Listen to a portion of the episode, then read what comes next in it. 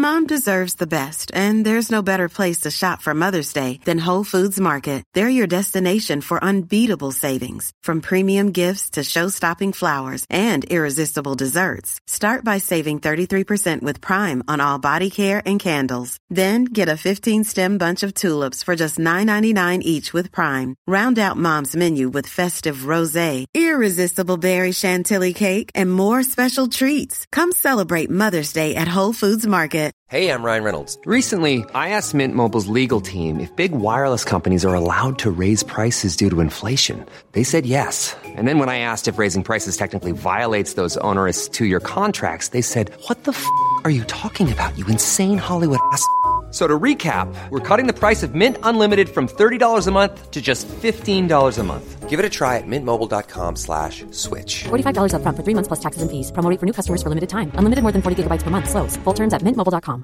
Wow. Nice. Yeah. What you're hearing are the sounds of people everywhere putting on Bombas socks, underwear, and T-shirts made from absurdly soft materials that feel like plush clouds.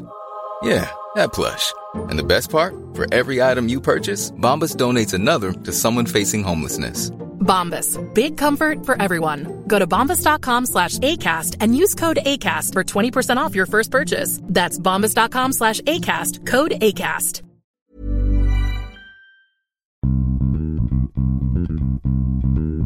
Welcome to Wood Talk Online Radio, for woodworkers, by woodworkers. Now, here are the three guys who actually are under the illusion that woodworking is cool: Mark, Matt, and Shannon. That's right, it's episode 73 for September 7th, 2010. And you may have noticed there's a new intro and also a new title, which is something a little bit weird. It's right, we're changing from Wood Talk Online to Wood Talk Online Radio. And there's more to it than just adding another word to the existing three words. We'll get into that in a little bit. Now, today I just wanted to quickly go over some of the topics we're going to go over. Let's see, we're going to be discussing a number of delicious, delectable woodworking nuggets, like what's been keeping us busy all summer. That'll be a good one. Woodworking styles and things that you should probably get to know concerning woodworking styles, our favorite recent woodworking articles that we came across, and some cool crap that's going on in the forums. So before we get to all that, Matt, if you want to, could you let them know how they can get in touch with us? Yeah, that's probably somebody calling in the background right now for us. But, there's a couple of different ways that you can get a hold of us if you ever have a comment, a question, or a suggestion about something that you're either going to hear today or maybe something that you'd like to hear in an upcoming episode. You can reach us by email at woodtalkonline@gmail.com, or you can pick up the phone and leave us a message on our voicemail, which is 623-242-2450. And you can also find all three of us on Twitter as, well, I'm at MBW Podcast, Mark is at Wood Whisperer, and Shannon is at Renaissance WW. And we're even on the Facebook, too, as Betty White would say. But you know what? You can also catch us causing trouble in the brand new forum over at woodtalkonline.com. Wow, I almost messed that up. I didn't even know the name of our own show anymore. Yeah, how do you mess that one up? Jeez. But we have a new forum over there at woodtalkonline.com. And you know what? Actually, that's going to lead me right into, Mark, why don't you explain a little bit more about this Wood Talk Online Radio? Because obviously it's messing me up, and I'm afraid a few other people are going to get confused about it because I'm not even sure if I'm on the right show, to be quite honest. Yeah, frankly, I just like stirring things up, confusing people, changing names arbitrarily.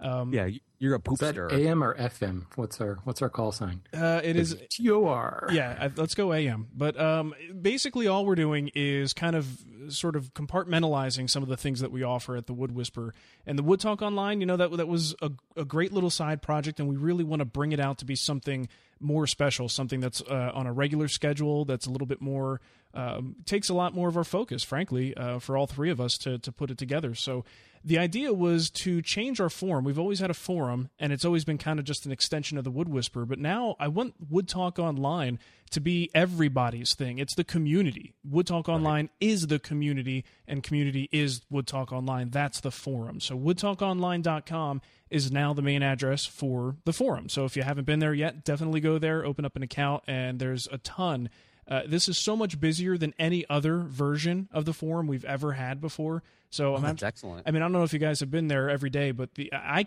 personally cannot keep up with the posts. It's more than I can handle. Yeah, I've almost gotten written up a couple of times at work now that we've started it, even in those early days when there was just a few people walking around, because I was like, I'm going to go there and I'm going to check this now. And then, oh, it's been 20 minutes since I signed on. Well, crap. Oh, well, hey.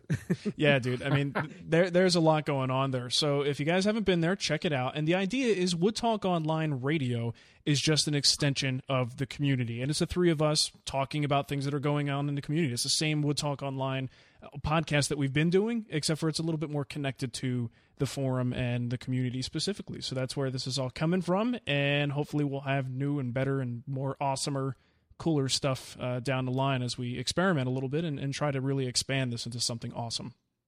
Right, absolutely. That's the goal. I say we stick with it because you know how we go on a tangent, so who knows where we'll end up with this thing. We'll probably be competing against Oprah eventually, Wood Talk Online Radio, the cable network, or we may just start talking about knitting. So, but they're awesome tangents. That's right, fantastic, tangents. Awesome. We just need. Awesome. I think we need a tangent show. I mean, really, just nothing. We start off with one topic and then nothing else planned, and we just let it roll. You know, it snowballs. I'm free. Something. Let's do it on Thursday. Sounds good. Sounds good. Well, let me jump right into the stuff that's been on my bench aside from getting the forum set up and getting that whole thing rolling. The chest of drawers build, if you've been to my site, you can't miss it. I've been talking about it constantly. Got a few pictures here for you to take a look at. This chest of drawers was an 8-week project for the guild. It probably would have taken me maybe 2 weeks to do this if I didn't have a camera and constantly having to document every painstaking part of the process. But it took 8 weeks in total, about 6.5 hours of video. And we'll be putting that out on 2 DVDs pretty soon. But you can get a kind of closer look here. We did some cool stuff. Experimenting with the drawers. There's a dovetail rabbit joint on the drawers, which is reinforced with some dowels. That was a lot of fun. A little variation there, you know, trying to show that there's a lot more options than just your traditional dovetails that everybody seems to hold on a pedestal. Pedestal. That's the word I'm looking for. Thank you, Matt. Didn't the Greene brothers call that a Z joint? I don't know. I'll have to ask. Something like that.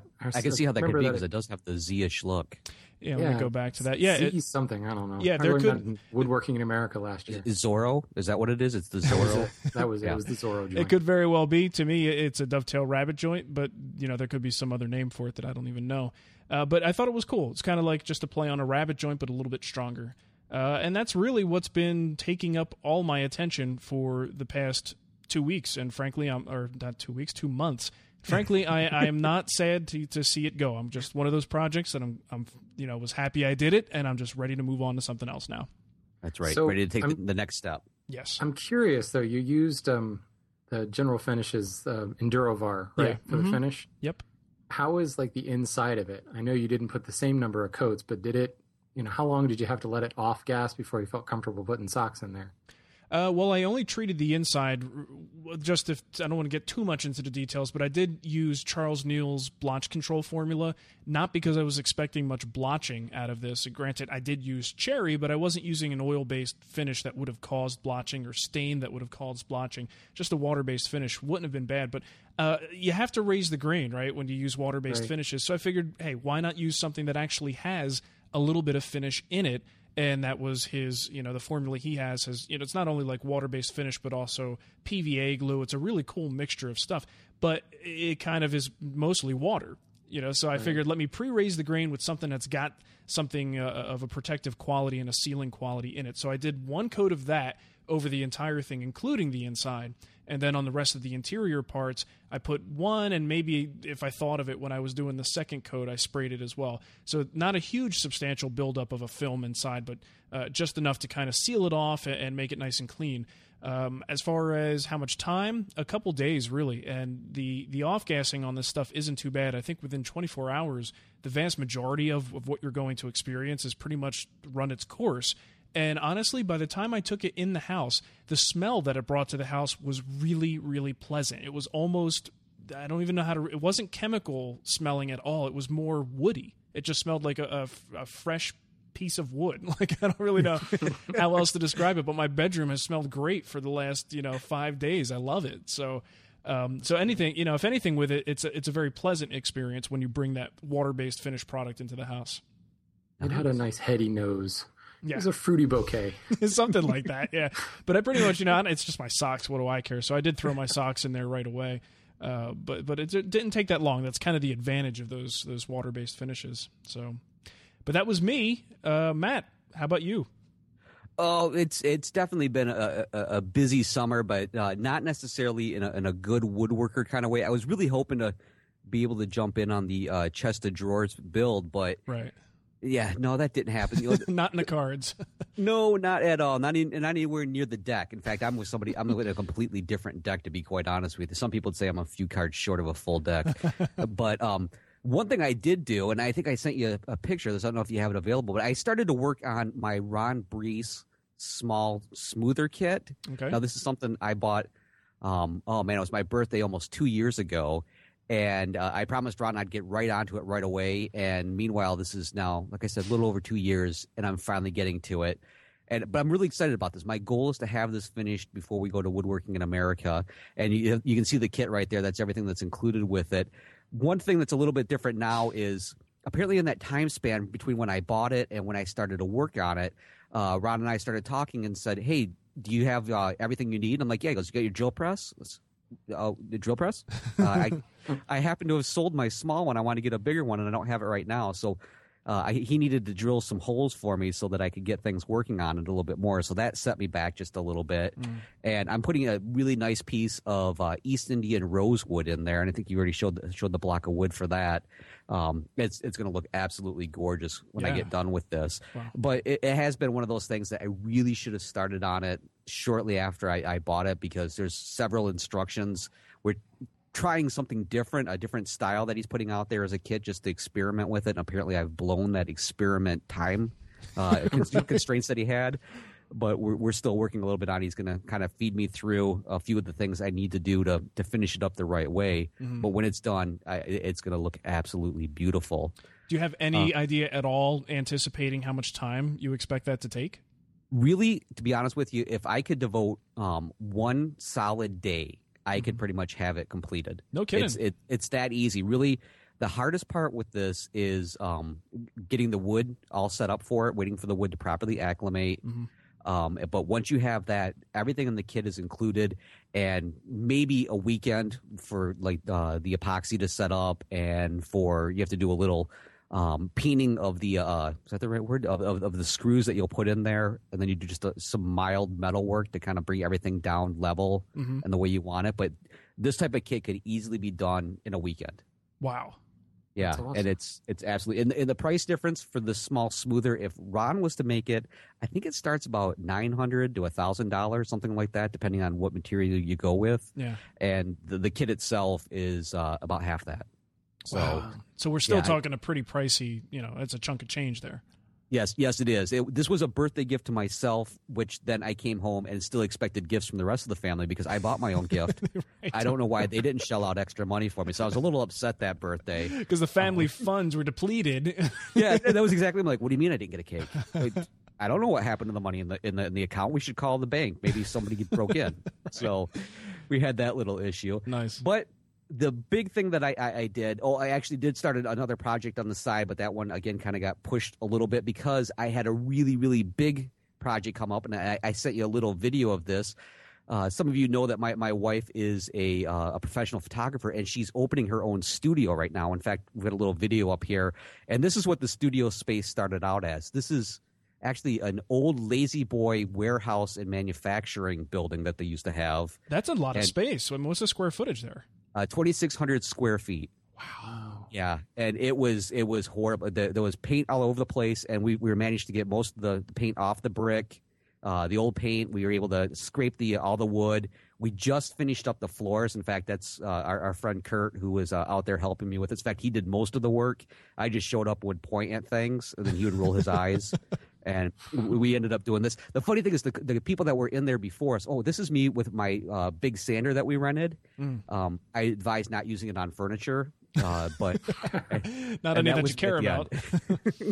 Wow. So that's a huge – dude, you got to be thinking in your head, you just want to bring your tools in there and open up shop, seriously. Right? Oh, yeah. The cargo elevator is amazing. It's one of those, like, you have to actually control it because it doesn't have preset stops for the floors. And it's big enough. You could easily roll a car in there and take it up and down. And I'm like, this is perfect.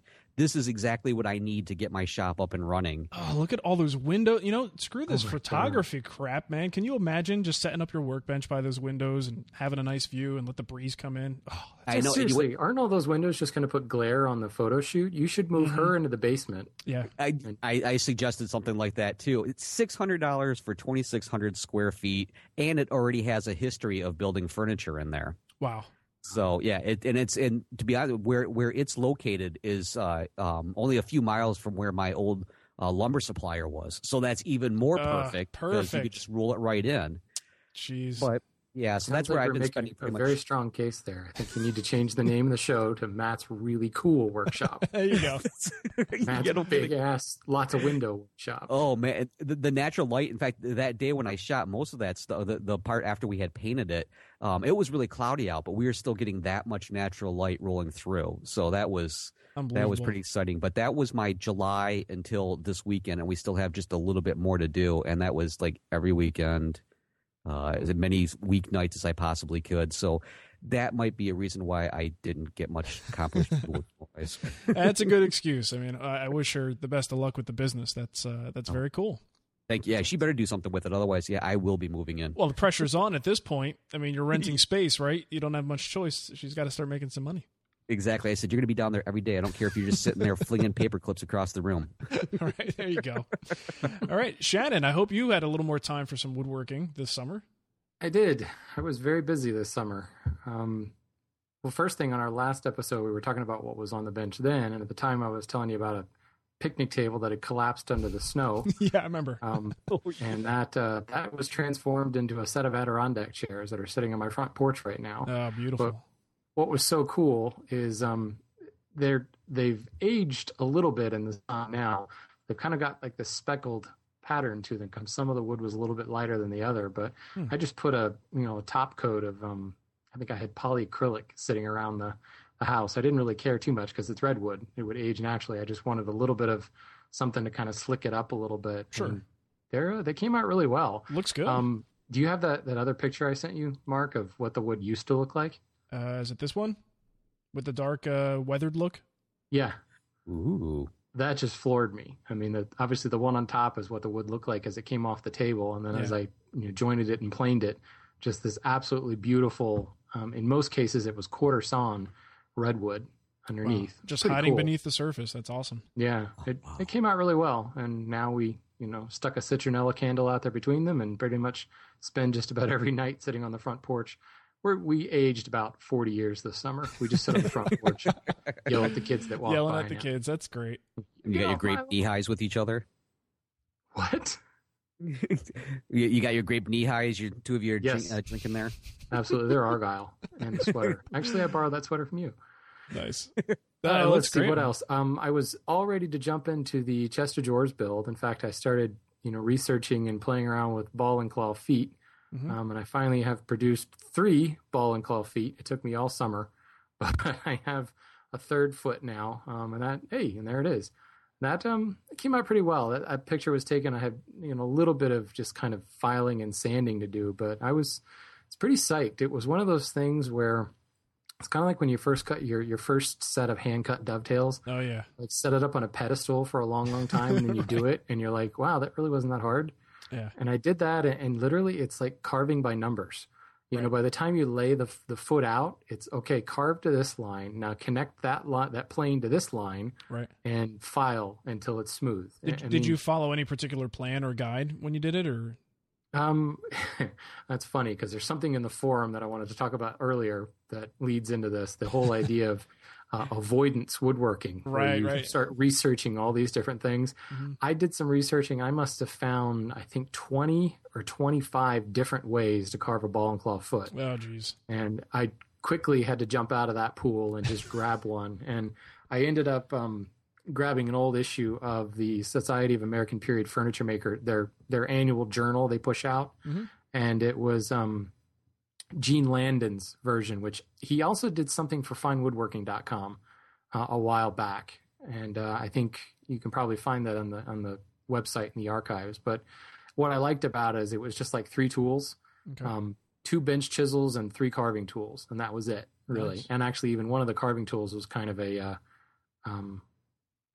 an optional type thing just for carving the webbing right there at the ankle. But really, you know, it's almost a little disappointing when you do it. You're like, wow, that was really easy. That's all it was?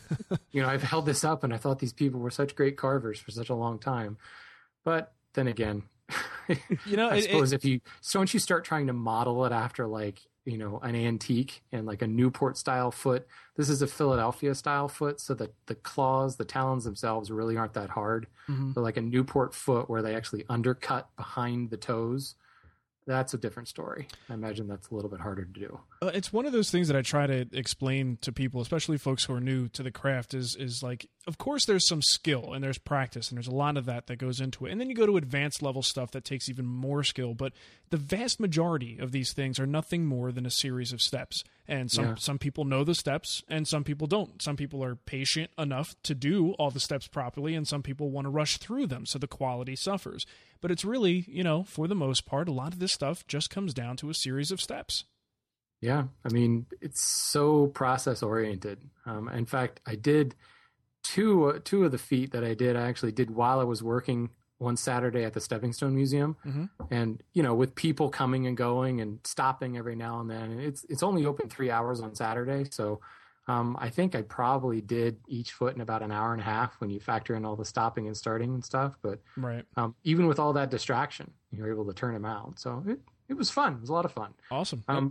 So then I was ready to jump into the chest of drawers build with that. And then my wife suddenly commissioned me to build a bookshelf and, well, that kind of trumps everything. So then I built a small bookcase and I built it on a Hepplewhite design that I found in George Hepplewhite's design book. This is it right before I put the primer on because she decided the last minute she wanted painted it, which, is fine. It actually came out really well, but I was like, man, I shouldn't have spent so much time on that joinery because I could have just covered it up. I could have used wood putty to cover those gaps and those dovetails. But yeah. It was a lot of fun. It's kind of hard to see in this picture and it's hard to see in any of the pictures I took, but it's it's got an integral case bead molding on it. Mm-hmm.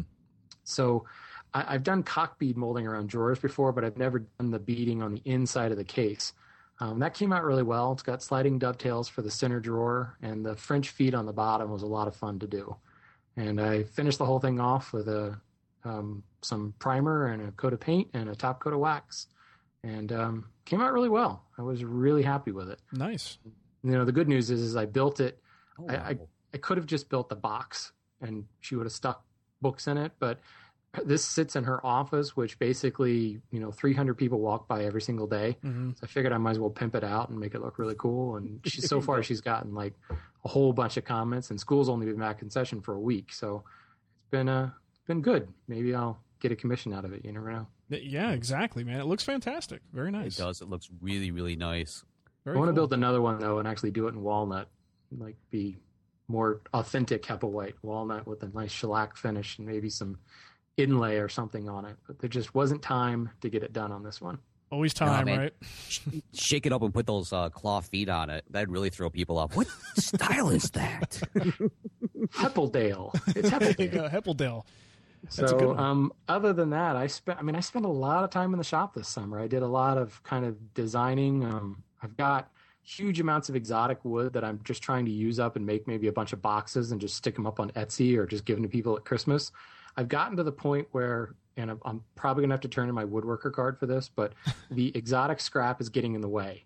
Frankly, yeah. I need to build something out of it because it's like overflowing one corner of my shop. Yeah, and you don't want to get rid of it. You got to use it for something. No, I can't get rid of it. I've got like Amboyna burl in there, and I've got some marble wood and satin wood. I have a blank of snake wood sitting on a shelf. It's like, I've got to do something with this. Yeah. So I think I was just kind of drawing up some designs for some simpler boxes. When using such exotic, kind of highly figured wood, you don't want it to be too crazy of a design or it just looks too busy.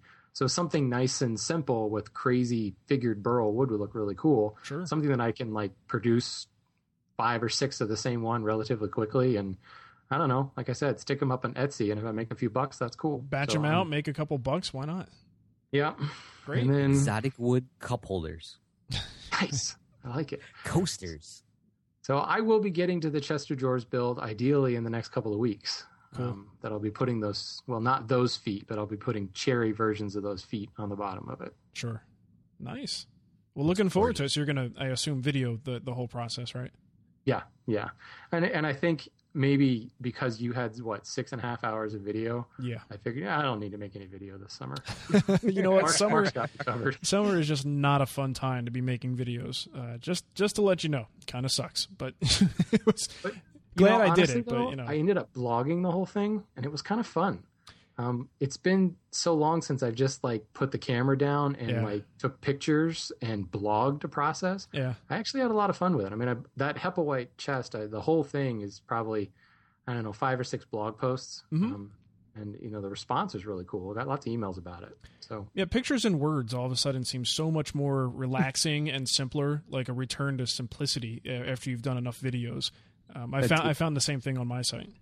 Yeah. It's almost like going back to arts and crafts. We're going to go from the really highly ornamented back to just very simple. So, folks, that's what we're actually doing with Wood Talk Online Radio. We're going to go completely blogging. This is the last one. That is keeping us on topic tonight. Check that out. I love it. Yes. Well, you know what? That's a perfect segue because we do need to talk a little bit about styles. And that's I think this is a carryover from the last episode. Yep. When we didn't actually get to everything and had too much to talk about. So let me just read this email. It'll put us in the right mindset, and then we'll have a little discussion about this and go as far as it takes us. This is from Jeremy Hopkins. He wrote in and says, I know you have provided a great service and have spent time perfecting the art of woodworking. Who's he talking to? Because he's not talking to me.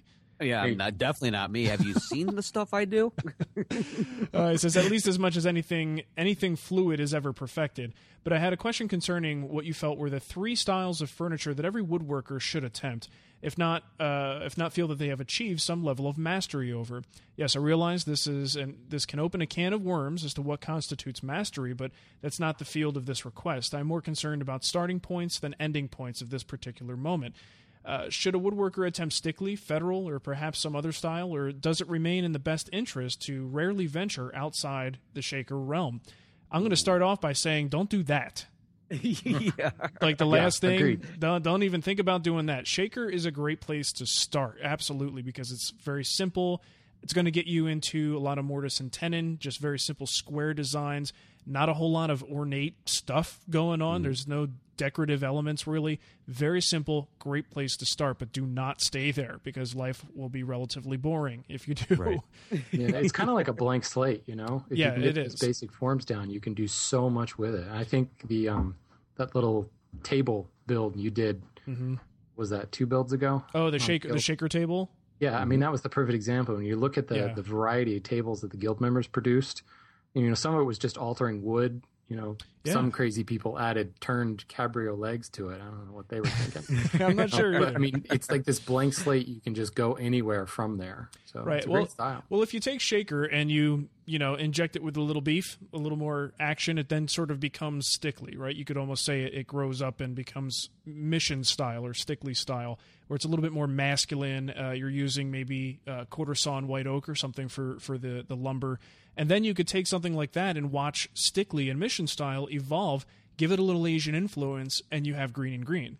Right. Which is leaps and bounds more complex than mission style, but it really is. If you literally take an Asian influence to mission style, you end up with Greene and Greene.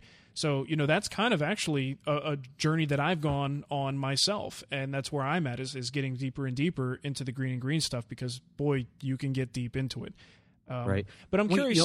Shaker always has kind of, to me, been like the bedrock of furniture design because really, as you said, you can start there, get your base going. Both of you kind of mentioned that you start there, you can build everything off of that because even shaker, if you build something where you vary with the grains, you vary with the wood, maybe you add an inlay or something, it just really kind of takes off, but. Sometimes, we used to talk about this, sometimes you just need to just jump all the way in over your head and then come to the top because I've heard of people going to some of the classes all over the place, either at Mark Adams or Kelly Mailer's, where you go in and pretty much you've barely touched tools and you're walking out with like a Federal card table with inlay and everything else. Right.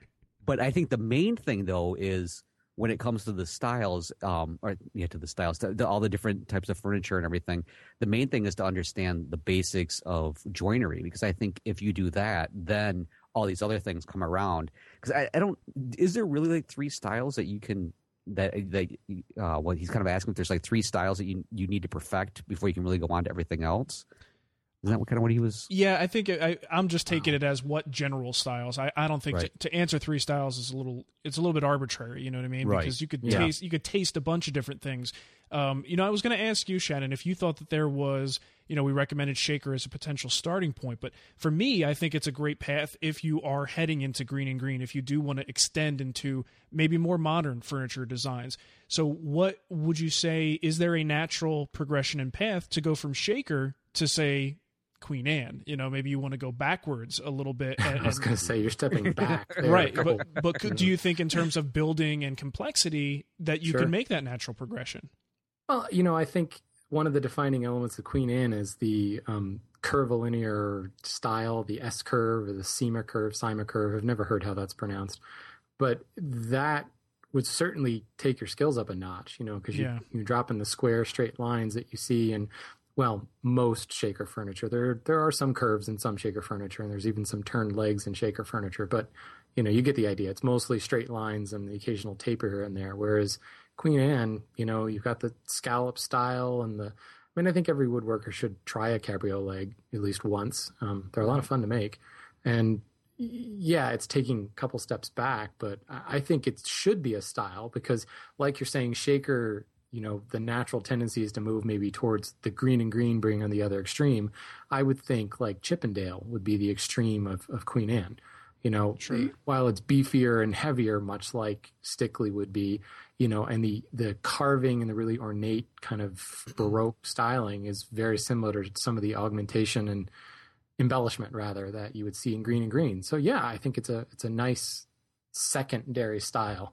Yeah. As far as the third one goes, you got me. Wendell Castle? I don't know. Something really crazy. Well, don't we get into an area where you it's about taste at that point, because there are some things out there that it's a whole area. I mean, well, Greene and Greene's a great example. A lot of people don't like it. They just don't like the way it looks. They don't like the style. Although there's some really complicated things going on, they're just not interested. So is it necessary for them to master that? I don't think so. I think there's a lot of other things they can, other areas where they could attain those skills and use those skills toward the furniture types they really want to build. Yeah, right. I mean, you could go from Shaker into like a Federal style because you still got, well, Hepplewhite. You've got a lot of straight lines, but the addition of inlay and banding is kind of, I mean, that's a different skill altogether. That really kicks it up a notch when you start doing stringing and bellflowers and, making your own bandings and stuff like that. But essentially those lines, those neoclassical lines are still very much the same. So I suppose you could take a, down that road, if you will, or you could go lazy boy and just build like an overstuffed chair with a little recliner that pulls out and a cup holder built into it. Yeah, a nice poplar frame or something. Yeah, yeah, there absolutely. You go. Flat screen, Xbox. Cool. Yeah, I mean, you think? Do we need to say anything more about this? I don't want to cut it off too short, but we could go on forever because I'm actually just stupidly looked in the chat room and got distracted because Vic just said neoclassic Art Deco. My Lord, that's a whole other area. Art Deco and Art Nouveau and all that crazy stuff. So, there's bound to people listening to this saying, hey, this is my favorite style. Why didn't you mention Empire or something like that? No. But the bottom line is really any style, if it's, reasonably well-built furniture, is going to rely on some basic joinery. And I think Shaker is one of the easiest things that focuses on that joinery without distracting you with other things. So if you want to find a plan and you're looking for something, it's very easy to find those things. That just makes it a good target. And whether anybody likes it or not, doesn't really matter so much. It's a building block, if anything. You just go from there. All right, let's move on to a couple of article or blog posts, just basically things that the three of us found in our woodworking virtual travels and also reading magazines and things. I'd like to bring your attention to important stuff that we find. I'm going to go first here. I found an article, and it's more of a profile write-up that I thought was very interesting, in Woodworker West. This is obviously a something for us, that the folks that live in the western part of the U.S., but it's actually really good no matter where you live, although there's some local stuff in it. So anyway, yeah, I'm in West Michigan. I bet it would work out great for me. It is, yeah, well, hey, that works. September, October 2010. It's the latest issue. They have a profile on the Maloof legacy, it's called, and this is about the Maloof shop, which is still in business and still working. And it just gives you some information about what they're doing, how they work, how they used to work prior to Sam passing away, and what they're going to do. So I'm just going to read you a little bit of it, not the whole thing, because I want you to go out and buy this magazine if you can. I think they get mad at me otherwise, but let me just give you a couple highlights here. It's been 16 months since the passing of Sam Maloof, but his workshop is far from quiet. His longtime assistants, Larry White, 25 years, wow, he's been with him that long, Mike Johnson, 30 years, and David Wade, 21 years, have taken up the mantle of the Maloof legacy and continue to produce furniture of his iconic designs, as well as assuming his speaking and teaching obligations and preparing work for several special Maloof memorial exhibitions. Just a couple interesting things here. In reality, it says, the boys, as Sam referred to them, have long been integral in Sam's woodworking process. While Sam designed and rough-cut furniture parts, it was the boys who were left with the more extensive, labor-intensive handwork of shaping, sculpting, sanding, assembling, and finishing to complete the furniture piece. As Sam's physical condition declined, the boys stepped forward to assume more and more the production responsibilities. And really, it just goes into detail about what these three guys plan to do as far as which pieces they plan to continue to produce. Apparently, there's a lot of options. It says, for example, there are at least 50 templates for for side chairs, and Sam did a lot of experimenting in his last 5 years trying to push the limits. So they're going to really look at the whole library of work and assess which pieces are going, I guess, maybe the most marketable or the most interesting to them, and which ones they want to produce. So really kind of cool if you want to know what's going on with the whole Maloof legacy and how they're going to continue pushing this business forward, even though, you know, we've lost one of the greats. So pretty cool stuff. Woodworker West, that's awesome. September, October 2010. Check it out. And especially if you're in anywhere near the West Coast, you really want to check this out. They always have a David Marks, Dealey-Wacker article in there where he answers questions and stuff like that. So there's a lot of interesting stuff. It's a surprisingly good magazine for its cost. Sweet. Yeah, definitely. So what do you guys have? I'll go up next. Okay. I kind of went to I was just flipping through this the other day because since I was working on that loft, I haven't had a chance to do much reading either, which is really funny because everybody keeps slamming that I go off to the bathroom and do nothing in there for a while. But that's what a PSP is for, right? Exactly. I play a lot of video games while I'm in there. But anyways, the one article that kind of caught my eye, and I think this is the second time that they've done this in the past 6 months or something, but the recent issue of Fine Woodworking Magazine, the September-October 2010 issue, they have an article in there which is a visit to the design doctor, and they written by Matt Kenny. It says, Hank Gilpin has the answers for three frustrated furniture makers. And it's kind of funny because as I was kind of reading through this, I was thinking, you know, we just had that question that came in about the styles to build upon, and I think this kind of goes along with that a little bit because the one thing they did was, well, just to – the first part of the article says there are two big challenges in furniture making. There's mastering the craft's tools and techniques and developing one's sense of design. Many of us spend most, if not all, of our time tackling the first. It's a shame because all the technical skill in the world cannot save an unattractive piece of furniture. And I know I'm guilty of this. Sometimes I'll either over-design pieces, which is really kind of funny because then when you see them at the end, I must just like halfway through it go, nope, we're getting rid of that.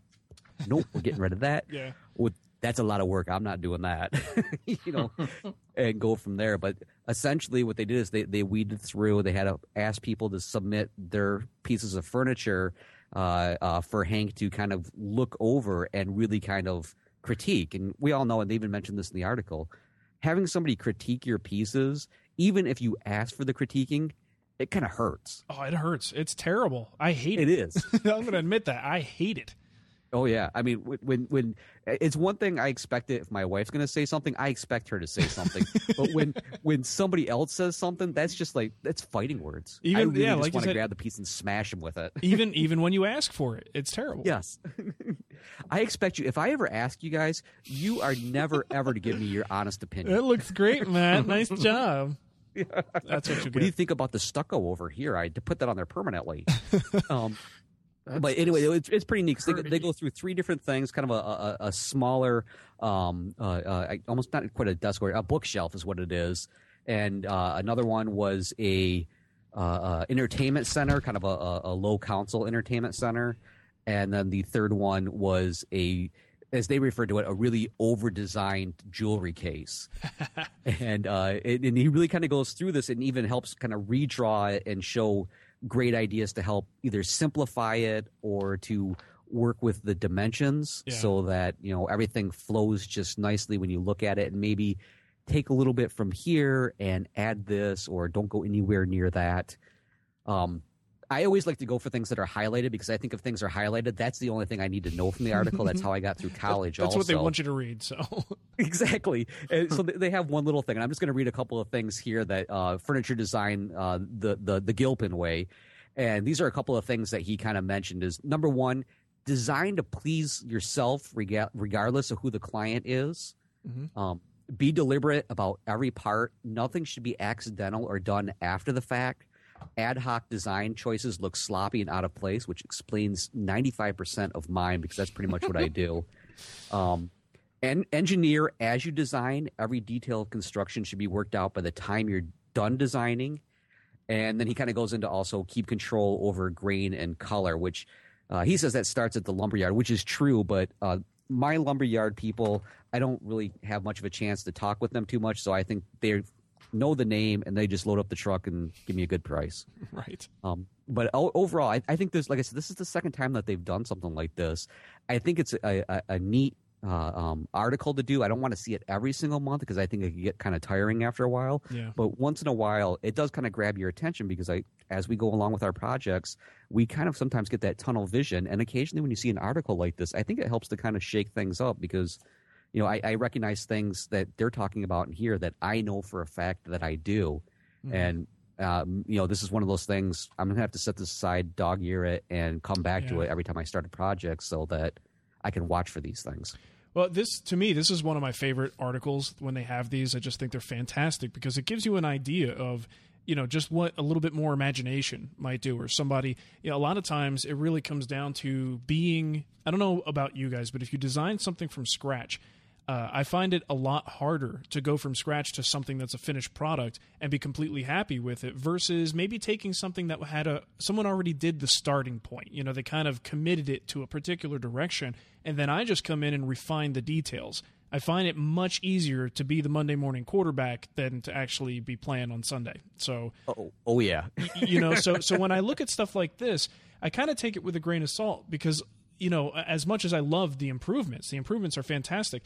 A lot of the improvements are really just a matter of taste, you know, and, mm-hmm. and I will agree, the person who made the changes has good taste. I really like it. But then, you know, so I think a part of this is not just like, you know, good design rules. It's just this person actually has a really good sort of inventive imagination and an eye for things that just look good. And that may not be something that you can learn necessarily by studying good design or going to a class on design or something. You know, do you get that impression with that too? Yeah, I mean, really, the one thing I really noticed with this, he didn't dramatically change their designs. Like you said, he changed little things in it. So, yeah, little details that just made a big difference. Yeah. Yep. Yeah, little things I know for a fact that I wouldn't think about till afterwards when somebody pointed it out, and I go, oh.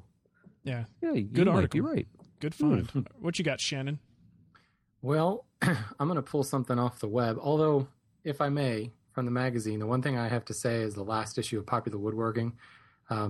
Schwartz's opening, How You Can Save Woodworking, by starting a blog, I just thought was cool. Yes, it was. Because, you know, I've been blogging for a couple of years, but I just think for a print magazine to say, hey, all you guys go out and create content that, you know, let's put it this way, basically competes with what we're telling you. But I just thought that was very cool of a traditional print publication to recognize kind of the changing of the guard current.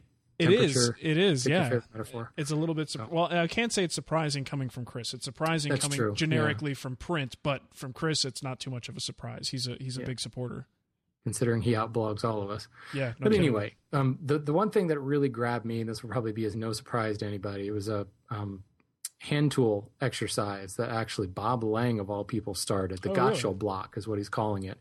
And it's interesting because when that post came out, there was a post, I think on the 17th, you know what, I've got the page up, 17th of August, 18th of August, it came out with a post saying, does anybody have any kind of traditional exercises, skill builders, things like that? And in my mind, I was thinking of something I'd seen a while ago in some book that I had and couldn't figure out anywhere.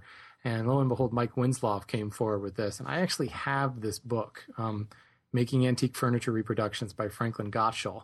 And, you know, I had gone straight to some of the actual pieces and the projects, because there's basically measured drawings of some real classic Duncan Fife, some Queen Anne pieces and things like that. And I skipped over kind of the how-to at the beginning of the book. Mm-hmm. And there's about 20 pages in the beginning of the book on basic fundamental techniques. And one of them is this block. And it's a 4/4 piece of stock. It's 3.5 inches wide, 7.5 inches long. And there's actually a SketchUp drawing on the well, it's probably in the warehouse, in the Popular Woodworking warehouse by now. But if you go to the blog on August 19th, you can download a SketchUp drawing there. And all it is just a series of rabbets, some stopped dados, a through mortise, kind of a radius piece, a chamfer on one end. And there's a couple of dados on it. And at first it looks like, why are you doing more than one dado? But there's kind of a side grain dado and an in grain dado. And the only thing that's not on there is a tenon and a dovetail. And actually, if you go to the original text, that's the next thing he talks about, is making tenons and making dovetails. But it's a really interesting exercise in laying out and doing very basic joints using nothing but really a chisel. Right. And I just think it was a really cool exercise. This kind of thing where you just take a little block and you do something with it.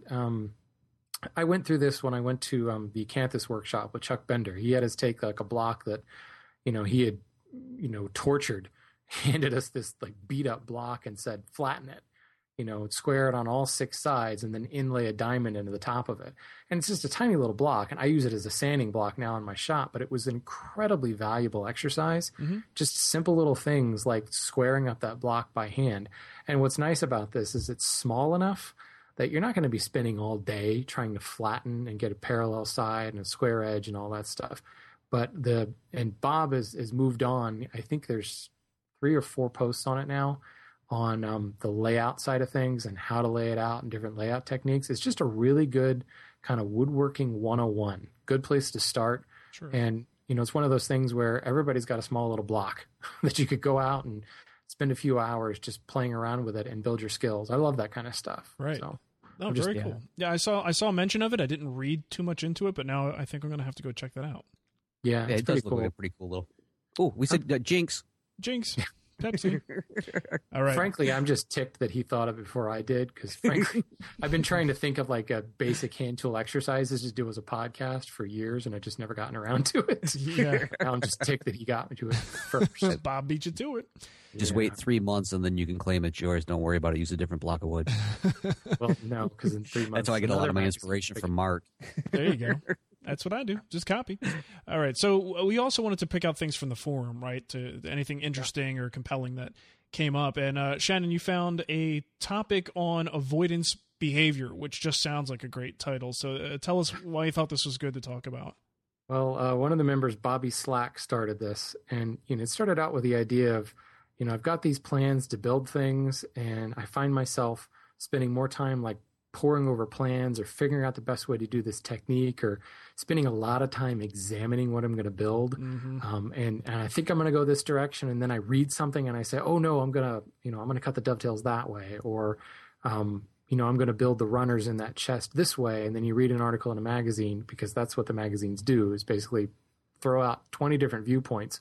And now with the internet, I mean, you go to finewoodworking.com and you can see, well, as I saw in carving a ball and claw foot, I found like 6 different articles on finewoodworking.com alone on how to carve a ball and claw foot. And, you know, I have books all over the place that I started digging through, and then you start Googling things. And before you know it, you've spent like a week, you know, agonizing over how to cut a tenon on this particular piece. And, you know, it's not to say just go down to the shop and start cutting stuff. You know, that's a good way to waste wood. But I feel myself falling into this trap all the time. We just have so much information at our fingertips that you get, paralyzed by analyzing all these different ways to do it. And you find yourself almost making excuses. Well, I'm going to build that as soon as I have a bandsaw. I can't build that until I have a router table, Yeah, best tool for the job makes sense. I mean, you're not going to want to necessarily do raised panels without a table saw or without a router. It can be done, but it's not as much fun to do with a jack plane.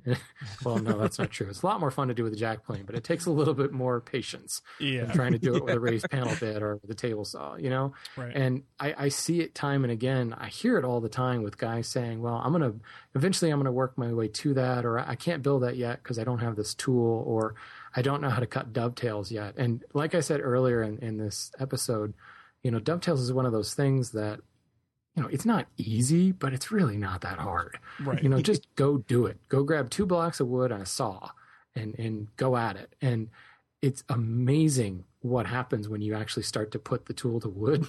It just kind of works, Mm-hmm. So I think that, we are our own worst enemies with all this information. So do some research, dig around, basically just stay on the Wood Talk Online forum. You find everything you need there. Pretty much, right? If you don't see it there, ask it because somebody knows the answer. Seriously, ask it and you'll get like 400 responses. What's up with that adoption? That forum adoption's out of this world. Yeah, I know. We've got more. Usually you leave one platform and go to another, you wind up losing, like 50% or more of the people. We wound up not only getting as many people as we used to have on Ning, but I think we've beat that number at this point. So I don't know. Maybe it's the free stuff I was giving away. But I wanted to say that, it's kind of interesting because this talk about avoidance behavior, this is almost the result of what Chris is talking about. It's almost information overload. And the more people who go out there and do blog and explain what their process is and share their process with the community is just creating one more place with one more piece of information to, I don't want to say muddy the water, but it's more stuff out there for us to kind of have to pour through when we're looking for info on a technique. So it's still a good thing to have too much information, and you just kind of have to figure out which one you want to which advice you actually want to take. It's a good problem to have, but ultimately I can see how that could be a problem for sure. Yeah. Well, if you think about it, think about any time somebody's gone to a class or to one of the schools and they come back and they've got this great new way to cut mortise and tenon. Well, that's because the guy that's running the class, who's, been cabinet making for 30 some years, taught them how to do this. And now it's like, this is the way to cut a mortise and tenon. And then you go to another class and somebody else tells you how to cut another way. And suddenly that's the way to do it. And people go out and blog it and say, I will never cut a mortise and tenon differently. I'll always do it, this method. And, for the person who's never cut one before and says, how do I cut a mortise and tenon? Right. You got all these guys saying, this is the best way in the world. It'll never get any better. You're like, okay, I'm going to do it that way. And then you read the next post. You're like, okay, I'm going to do it that way. Right. So it's tough, use the only thing I'll say is do it every way. You know what? If you really want to learn to cut a mortise and tenon, go down to the shop, try it that way, and then try it the next way. Cut it pins first and tails first. Oh, I said it. How dare you? Sacrilege. I actually had this kind of a funny story. I had a annoying jerkwad email me this weekend sometime and made a comment. Stop emailing Mark, Matt. Yeah, it matched your email address. I thought maybe somebody hacked your account, Matt, but now that I know it was you. It was Aiden. You're off my Christmas card list. But anyway. So you're still on mine. So this turd bucket emails me and says that basically because I show so many different types of joinery or so many different types to make a particular joint that I'm struggling with joinery and that they find it amusing how I struggle with joinery and that he prefers, like when he watches Frank Klaus, Frank Klaus knows the right way to make that joint. And I'm like, no, Frank Klaus is old and set in his ways. He's, great at what he does. He likes what he does. He found what works for him and that's what he does, but that doesn't mean that that's the only way to do it. So it was just to me, I found, what I consider a feature of our site is the open-mindedness that there may be another way, God forbid, another way to do something that, maybe it's faster, maybe it's slower, I don't know. But the point is to expose people to all these different options and let them choose what works best for them. But anyway, I just wanted to call that person a turd bucket and a jerkwad publicly, just nice because it makes me feel better. So the point is, go to the forum, look at the avoidance behavior string because there's a bunch of replies to it, and there's a lot of good stuff in there. It's good. It's real good. And then go to your shop and build something. avoidance behavior is when you know that you messed up the bottom of your hand plane, but you don't want to bring it up to Chris, but you want to find out what's wrong with it. That's avoidance behavior. When you pace back and forth in front of the bench for like a half an hour talking to yourself. Right. Nice. All right. So what do you got? It looks like you had something here, Matt. Yeah, it was just, I thought this was kind of a neat thing.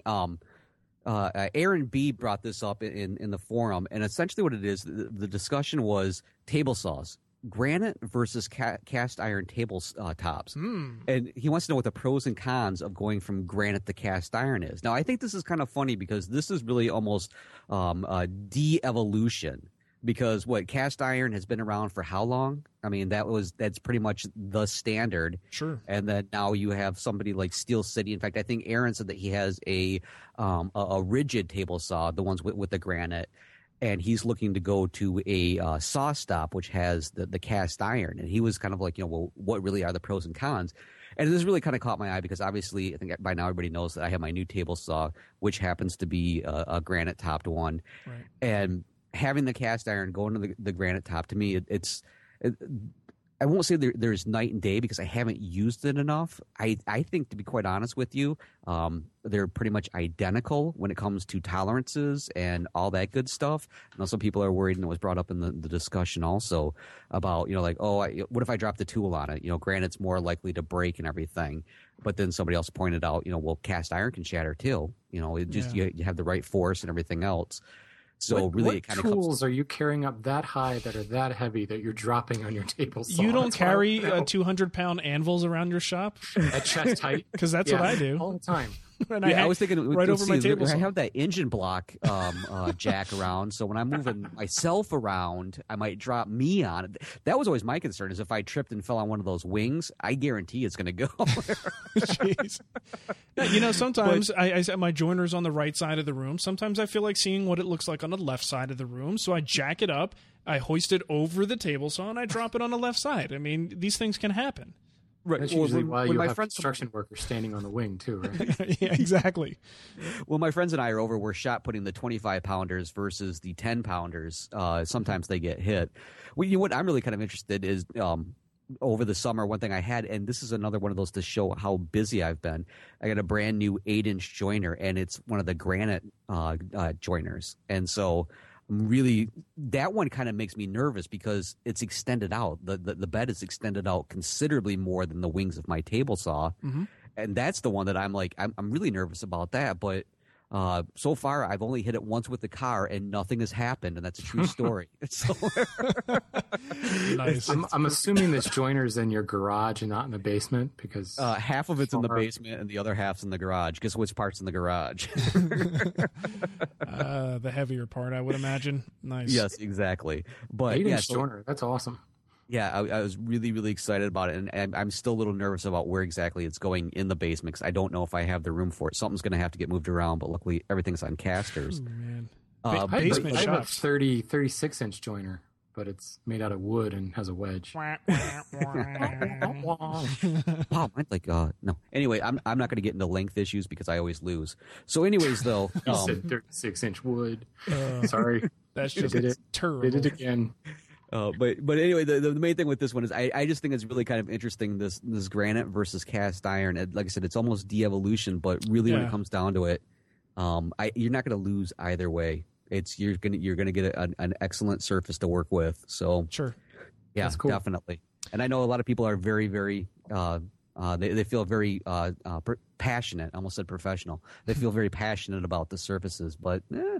I like it. Well, let me ask you this. Having used one and have some experience with it, I mean, if this was really something that was going to take the woodworking world by storm, we would have seen a lot more companies offering one and doing this and moving in that direction. But it seems almost clear that they either don't want to, or the market hasn't justified going into that deeper. Is this just going to be a really sort of like obscure side thing that some companies will offer and some won't? Or do you think this is on its way to actually being a big success, and every company is going to have one version that they make with the granite? As of right now, my true opinion about this is it's just kind of a blip on the radar. Yeah. I think it's just like, just to make themselves stand out. Really, I don't see huge benefits versus the cast iron. the only thing I can think of, there's two things I can think of right offhand. Number one, I can set a cold can of pop on the surface and not worry about it. Well, that's a great reason, man. That's awesome. It is, because I do it all the time. And number two, it is it's a little bit heavier, so I noticed the saw doesn't vibrate nearly as much as I think a comparable one would with the cast iron. Okay. But other than that, I seriously don't see it suddenly becoming like any type of standard somewhere down the road. I really think it's just kind of a blip on the radar. Okay. Is anybody doing it besides Steel City and Rigid? Granite, I mean? I don't think so. Those are the only two I know of. If they are, they're not making a big deal about it, because I haven't really seen much other than those two. Right. Because I think because Steel City, really probably the only update I paid attention to from IWF this year was Steel City came out with a new saw where the wings attach at the miter slot, so there's no little seam there where the wings normally are. So you're not having to spend forever trying to get that perfectly level and get the seam perfectly flush. Their little innovation was have the miter slot actually be kind of cut in half, and the wing attaches to that. And that was all cast iron. Yeah, so I'm thinking Steel City may have ditched their granite idea. Yeah, they're just moving on. Yeah. Interesting. So the joint in the miter slot, I mean, really, it's not going to save you much unless it like pre-registers on something. You know what I mean? Like it's still you're still going to have to level it, and now it might even be harder to level because now they're 3/4 of an inch apart. Right. You know, so how do you, it might actually make? I don't know. All right, I don't want to pee on their parade here, but we're going to move on to the engineering tangent now. And all right, well, let's talk about something we all know something about: spending money. And I think we've got some sweet deals. You guys threw most of these in here. I'll take the last one, so I'll let you guys hit the ones you threw on the list. All right, well, up right now we have Highland Woodworking, and I just heard from the folks over there. They have the Erlex HV3500 HVLP spray system. I like it. Yeah, that's what I heard. I heard Mark would definitely know about this one. So if you have any questions, don't hesitate to ask Mark. In fact, go to the chat room right now. Ask him. Yeah, please. But anyways, it's coming in at $129.99, and I do believe that is definitely a big price reduction over what they had. I'm not sure what the original one was. I forgot to write that down. And then the other thing they have going on, and again, this is Highland Woodworking. They have a Triton 10-inch sliding miter saw, and they have that on sale right now for $199.99. So head on over there and tell them the guys from Wood Talk Online Radio sent you. That'll throw them off a little bit because they don't know anything about that right now. They'll say who? They'll say, all right, never mind. Yeah, they must be competing with Wood Talk. That's really bad. They took their name. Right. And then one other thing I threw up on here was Eagle America is having their huge cutting tool sale, which is save up to an additional 20% on all router bits, shaper cutters, and saw blades, including sets and clearance items. Hurry up because the sale ends September 15th, and that's 2010. So if you're listening to this 2011, you're late. Sorry. Yeah, 2000 late. That's not so great. No. This is me now, huh? Yeah. Man, I don't think I had any deals. I'm good at this job, aren't I? I just got an email recently, and I will leave the person nameless because I'm not really sure about this. He said that it's a friends and family sale at Sears, and I didn't get a response with my question, but I figured this was worth mentioning. It's on Saturday, September 11th, they're having the online portion, and I believe on the 12th it's in stores. There's a lot of fine print on this, and it's a friends and family sale, yet this link takes you to this little VIP section of their website where they're advertising this sale. So I don't really know for sure, but it's like a big deal, and if you like Sears and Craftsman, you may want to... I shouldn't have done that. That was probably Lord Look sent that to you, didn't it? Yeah, this definitely is not from Lord Look. I can guarantee that. But anyway, so if this is something that, you know, legally or fairly or whatever, you're entitled to go to, it's a friends and family. Hey, we're all friends, aren't we? So, I mean, technically, I guess you qualify. So I'll put the link in the show notes, and you can check that out. Again, it's Saturday, September 11th, big sale, Craftsman tools, and lots of other stuff. Sears sells quite a bit of stuff, and there's actually stuff that's up to 20% off in addition to their sale prices. So it is what it is. Sweet, I can get my tires rotated too. There you go. If you're friends and family, at least. All right, we're going to move on to some voicemails, and we've got a couple here, and we're going to try to answer them if we can. Our first one is from Erin in Missouri. That's where Nicole's from. That's why she talks funny. And he's got a question about chisels. Hi, Mark and Matt. This is Aaron from Troy, Missouri. I have a question. My question is, what is the difference between bench chisels and bevel chisels. And which is, for a beginning woodworker, what should I get to put on my workbench to start off with? Or it doesn't matter. You guys do a great job on the show. I appreciate it, and thank you very much. Have a good day. Okay. All right. Now, I listened to that first, though, and it took me about 4 times to figure out what the second thing he said was. I'm like, what is a bevel chisel? And I even Googled it. I'm like, this must be something I don't know about. Like, how he made 2 very large classifications of chisels here. And why can I not find anything on bevel chisels? And I was like, oh, dummy. He's saying bevel chisels. I'm assuming, right? Is that what you guys heard? That's what I... Maybe it's a Midwestern thing. I totally picked right up on it, and okay. You know, they're kind of Midwestern. I should have had Nicole translate. She's not here today. I was just going to say. Sorry, Aaron. We don't mean to make fun of you. You don't even have an accent, but anyway, go ahead. Yeah, he doesn't have an accent to most of us. But anyways, though, so bevel chisels, bench chisels. Really, it's the same thing as tomato, tomato. It's at least as far as I'm concerned. Mm-hmm. They're pretty much identical. As far as I'm concerned, I'm going to repeat that one more time. Bench chisels is just a common phrase that refers to the chisels that a workman, a craftsperson might normally have literally sitting on their bench. Yeah. And a bevel chisel is just another term for it. Oftentimes it's given that term because when you look at the chisel, the sides have that nice little bevel rather than the metal just going straight all the way down. So some people say, well, you know, the bevel-edged ones, the nice thing about that is you can get in, you can do dovetails with them. It gives you a wide assortment of things you can do with it. Really, bevel or bench, again, it's interchangeable. They're just the common everyday chisel. And that's the ones that I would always recommend to somebody if they're getting their first set of chisels. Get yourself a really nice set of bench chisels or bevel, use whatever phrase, and you can do pretty much anything. You can do dovetailing with it. You can chop mortises out with it. You can do a little paring work, or some people will say pairing. Pairing. Say it right, yeah. Matt. Coke. You use a bell chisel for paring. That's right. That's right. I forgot. That's what those are for. Now I know. But that's pretty much it. So if you want to get yourself a nice wood beginner set, go with the bevel bench chisels, and you won't lose on that. Yeah, that sounds good. What do you think? Now, here's the question. Do they have non-bevel? I mean, pretty much every set of bench chisels I see is a beveled edge, you know, chisel. I can't imagine using one that's not. I know some paring chisels and things will have a little bit less of a bevel, but they still look like they're beveled. You know what I mean? Right. Yeah. The older style would, without the bevel, be known as a firmer chisel. Ah, firmer. But, you know, I don't know what actually made the transition to bevel edge. Maybe it was just they needed thinner steel or what. But firmer chisels, I think, originally were French. So maybe the regular bench, bevel edge bench chisels, maybe that was English. I don't know. I think it was the bevel edge was like the granite top of the time. And it just took off. That's what it was. It just it spread around the world, and everybody said, this is it. This is the way we're going. It was fashionable. That's what all the cool woodworkers were using at the time. And they said, well, I'm cool, so we're just going to keep this one rolling. Yeah, I mean, at this point, I can't really see any good justification for not having, you know, beveled chisels. So, I mean, if he's getting any major set he goes and looks at is probably going to be beveled, and that's just the way things are. I mean, that's all I own.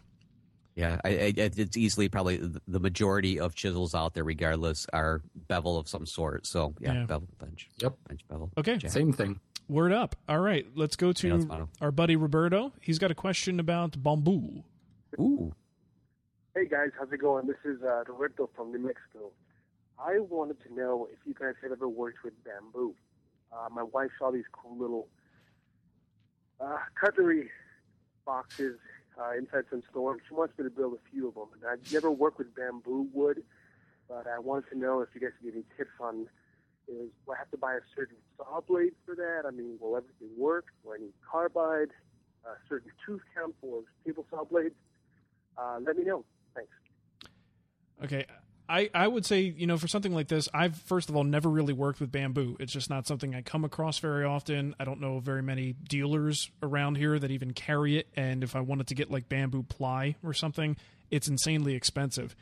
So it's really not something I've had the opportunity to work with very often. But from what I understand, it works really well, and that it's not actually very hard on the tools at all, at least just the little digging around that I did. You guys let me know if you've heard anything different than that. Very soft, and it splits very easily. Well, the only thing I've done with bamboo is tweak a fly rod. Okay. I had an old fly rod I restored, right? And you had to cut the chamfers on the backside to get it to line up perfectly, and it was like working with butter. It just kind of comes apart. The one thing with cutting it, again, the only thing I've ever done is really small pieces, but you needed a very fine-tooth saw to do it. Is that for splintering and things? Yeah. Okay. And now, actually, when I did it, I used one of those little cutoff wheels on a Dremel because it was already formed, and I was cutting the end off the rod itself. But, bamboo ply or bamboo that, stuff that's all glued together in a plank, I imagine that would work just the same as any other, composite. Yeah. Sure. I do have a link here for you, Roberto. If you go to bamboocraft.net, they have a good forum there, and it's actually pretty cool. Information and resources on the art and craft of growing, using, working with, and enjoying bamboo. So I think if you're looking for information there, talk to the people who know all about it, and maybe you can find a good resource for it as well, because I think that may be one of your initial challenges is finding a reasonably priced resource. The only other thing I will say, and if you can get in touch with them, I believe Kaleo Kala has done work with bamboo before. That sounds like his type of gig. Sure, yeah. What else I want? You can always email Kaleo at, Kaleo Kala Studios. Kala Studios, I think is. Yeah, I think so. Yeah, sounds about, yeah. But I'd still, where's my birch beer or root beer? Yeah, I was kind of wondering about that too. Every day I come home looking for a package. Where's my six-pack, Kaleo? What's up? Dude, I want my... We're calling you out, man, right here on Wood Talk Online Radio. That's right, yeah. Root beer. All right, let's move on here. We got another one, and this one is from Mike. And let me find it. Here we go. Good afternoon, gentlemen. I am brand new to woodwork. My name's Mike from Jersey, and I just inherited a whole lot of hand tools from my grandfather, and they're very, very rusty. I was thinking about doing electrolytic rust removal. Use it at work. There's a pretty good article on Instructables.com. I was wondering what your thoughts on that would be.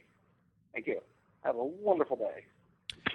No. Wow, I don't know about you, but that guy's accent was so thick, I didn't understand a word he said. Was that wussy or rusty? His accent was terrible. And I understand, you're from Jersey. He's probably Italian. He's probably got a lot of hair. But honestly, electrolysis is probably one of the more painful ways to remove hair. I think you should look into laser.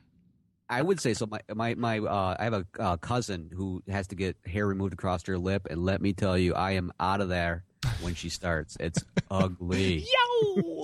All right, let's be serious here. Electrolytic rust removal. First of all, I'm going to say right now, I know nothing about this. Did you guys ever try this or have any information? Because there's plenty of info. Talk about info overload. There's plenty of this, tutorials and things about the process. But what do you think about it compared to other rust removal methods?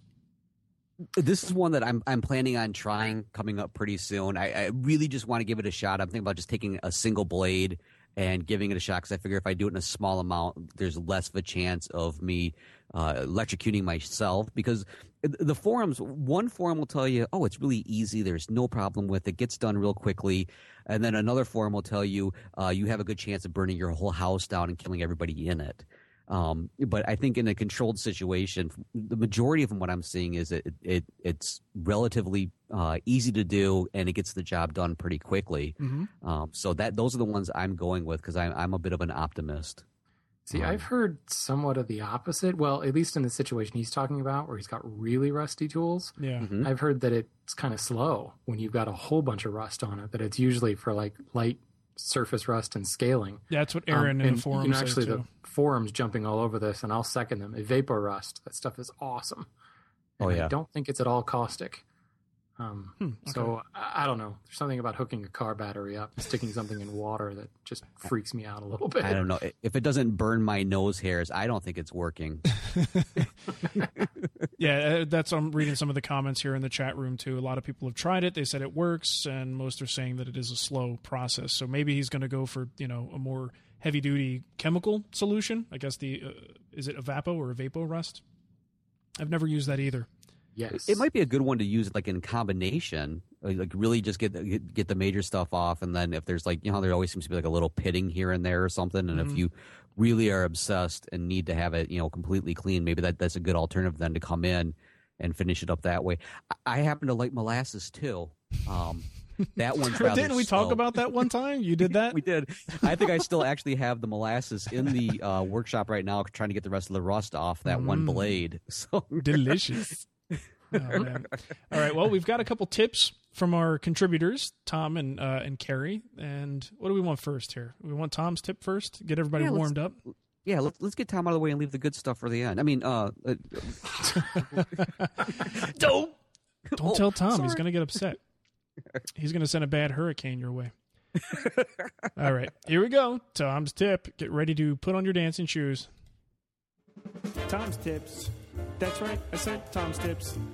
I didn't say Tom's lips. I said Tom's tips. Hello, everyone. It's Tom Iavino from Tom's Workbench, and it's time for another one of Tom's Tips. Before you start a big woodworking project, say like a big cabinet job, be sure you begin with the basics. You know, do you have a place to store all the materials? How about the assembled parts of the project? If your shop is a little lacking in size, see if you can't find another part of your home, or a neighbor's home, where you can stash the goodies during construction. You'd be surprised just how fast your available space dwindles. Are you looking for a good time that involves woodworking? Hey, who isn't? You can connect with woodworkers from around the corner or around the world at the Wood Talk Online community. Just visit woodtalkonline.com and let the fun begin. Yeah. Tom so throwing in a little plug. Did you already send him that $20 or do I need to? Oops, almost played that again. No, he's only $5, please. Oh, okay. Whoops. We don't make enough money with this show. We don't make any money with this show. So he's the only one making money with this show, apparently. Right. The entire $5 we get goes to Tom. All right. Thank you for that tip, Tom. You know, we always appreciate it. We love you. You're a gorgeous man. All right. Let's go to Carrie's tip because she's always got a great one, too.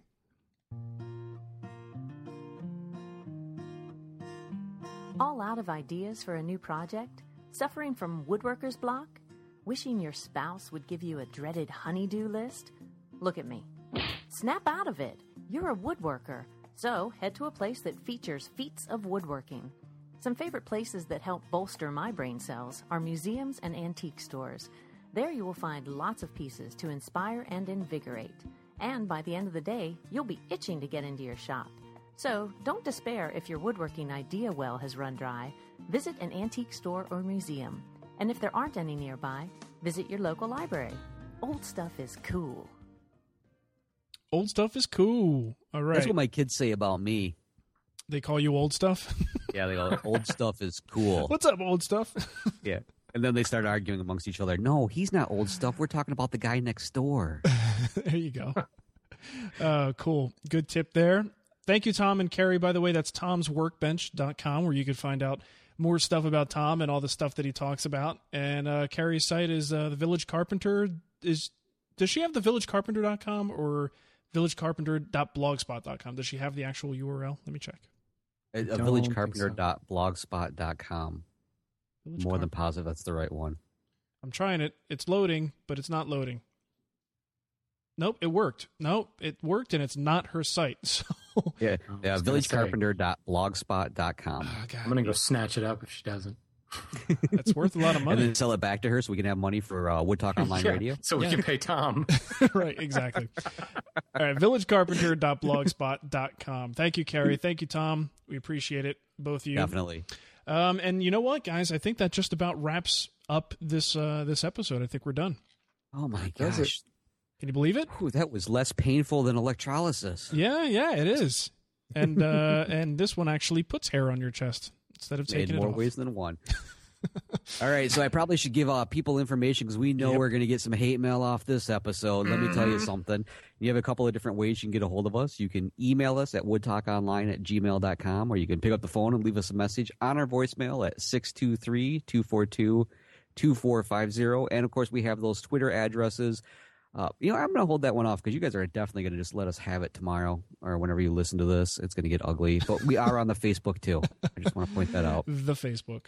And of course, you need to stop by the forum at woodtalkonline.com, because all this stuff we've been talking about today at one point or another has been on the forum, will be on the forum, or should be on the forum. So maybe you could be the one that brings it up. Yeah, it's a good time. Definitely go there. Like I said, I mean, it's you would think in today's day and age a forum just wouldn't explode like that, because we've got so many other ways to communicate. But man, people are really digging it. So head over there and hang out with everybody. See what's happening. That's right. Write something. We might talk about you. We just might. You know, we may even start doing, like, if we can actually get people to supply us with the stuff, we could do little prizes. And, you know, if we pick your thread to talk about on the show, you get a little something, something. That's right. Yeah. We could give you Tom's money. I was going to say, just write to Tom and he'll send you $5. There you go. We've got this $5 to, you know, it's burning a hole in our pockets apparently. So, all right. Well, thanks everybody for hanging out with us. Thanks to the chat room, and Matt and Shannon, thank you both for hanging out with me, and we'll catch you next time. Definitely. Take care, everyone. See ya. There you go. Nice job, guys. Sweet. Hey, it's Paige DeSorbo from Giggly Squad. High quality fashion without the price tag. Say hello to Quince. I'm snagging high-end essentials like cozy cashmere sweaters, sleek leather jackets, fine jewelry, and so much more. With Quince being 50 to 80% less than similar brands.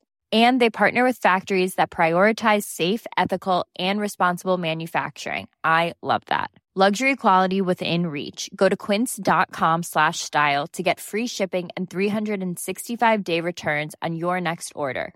Quince.com/style.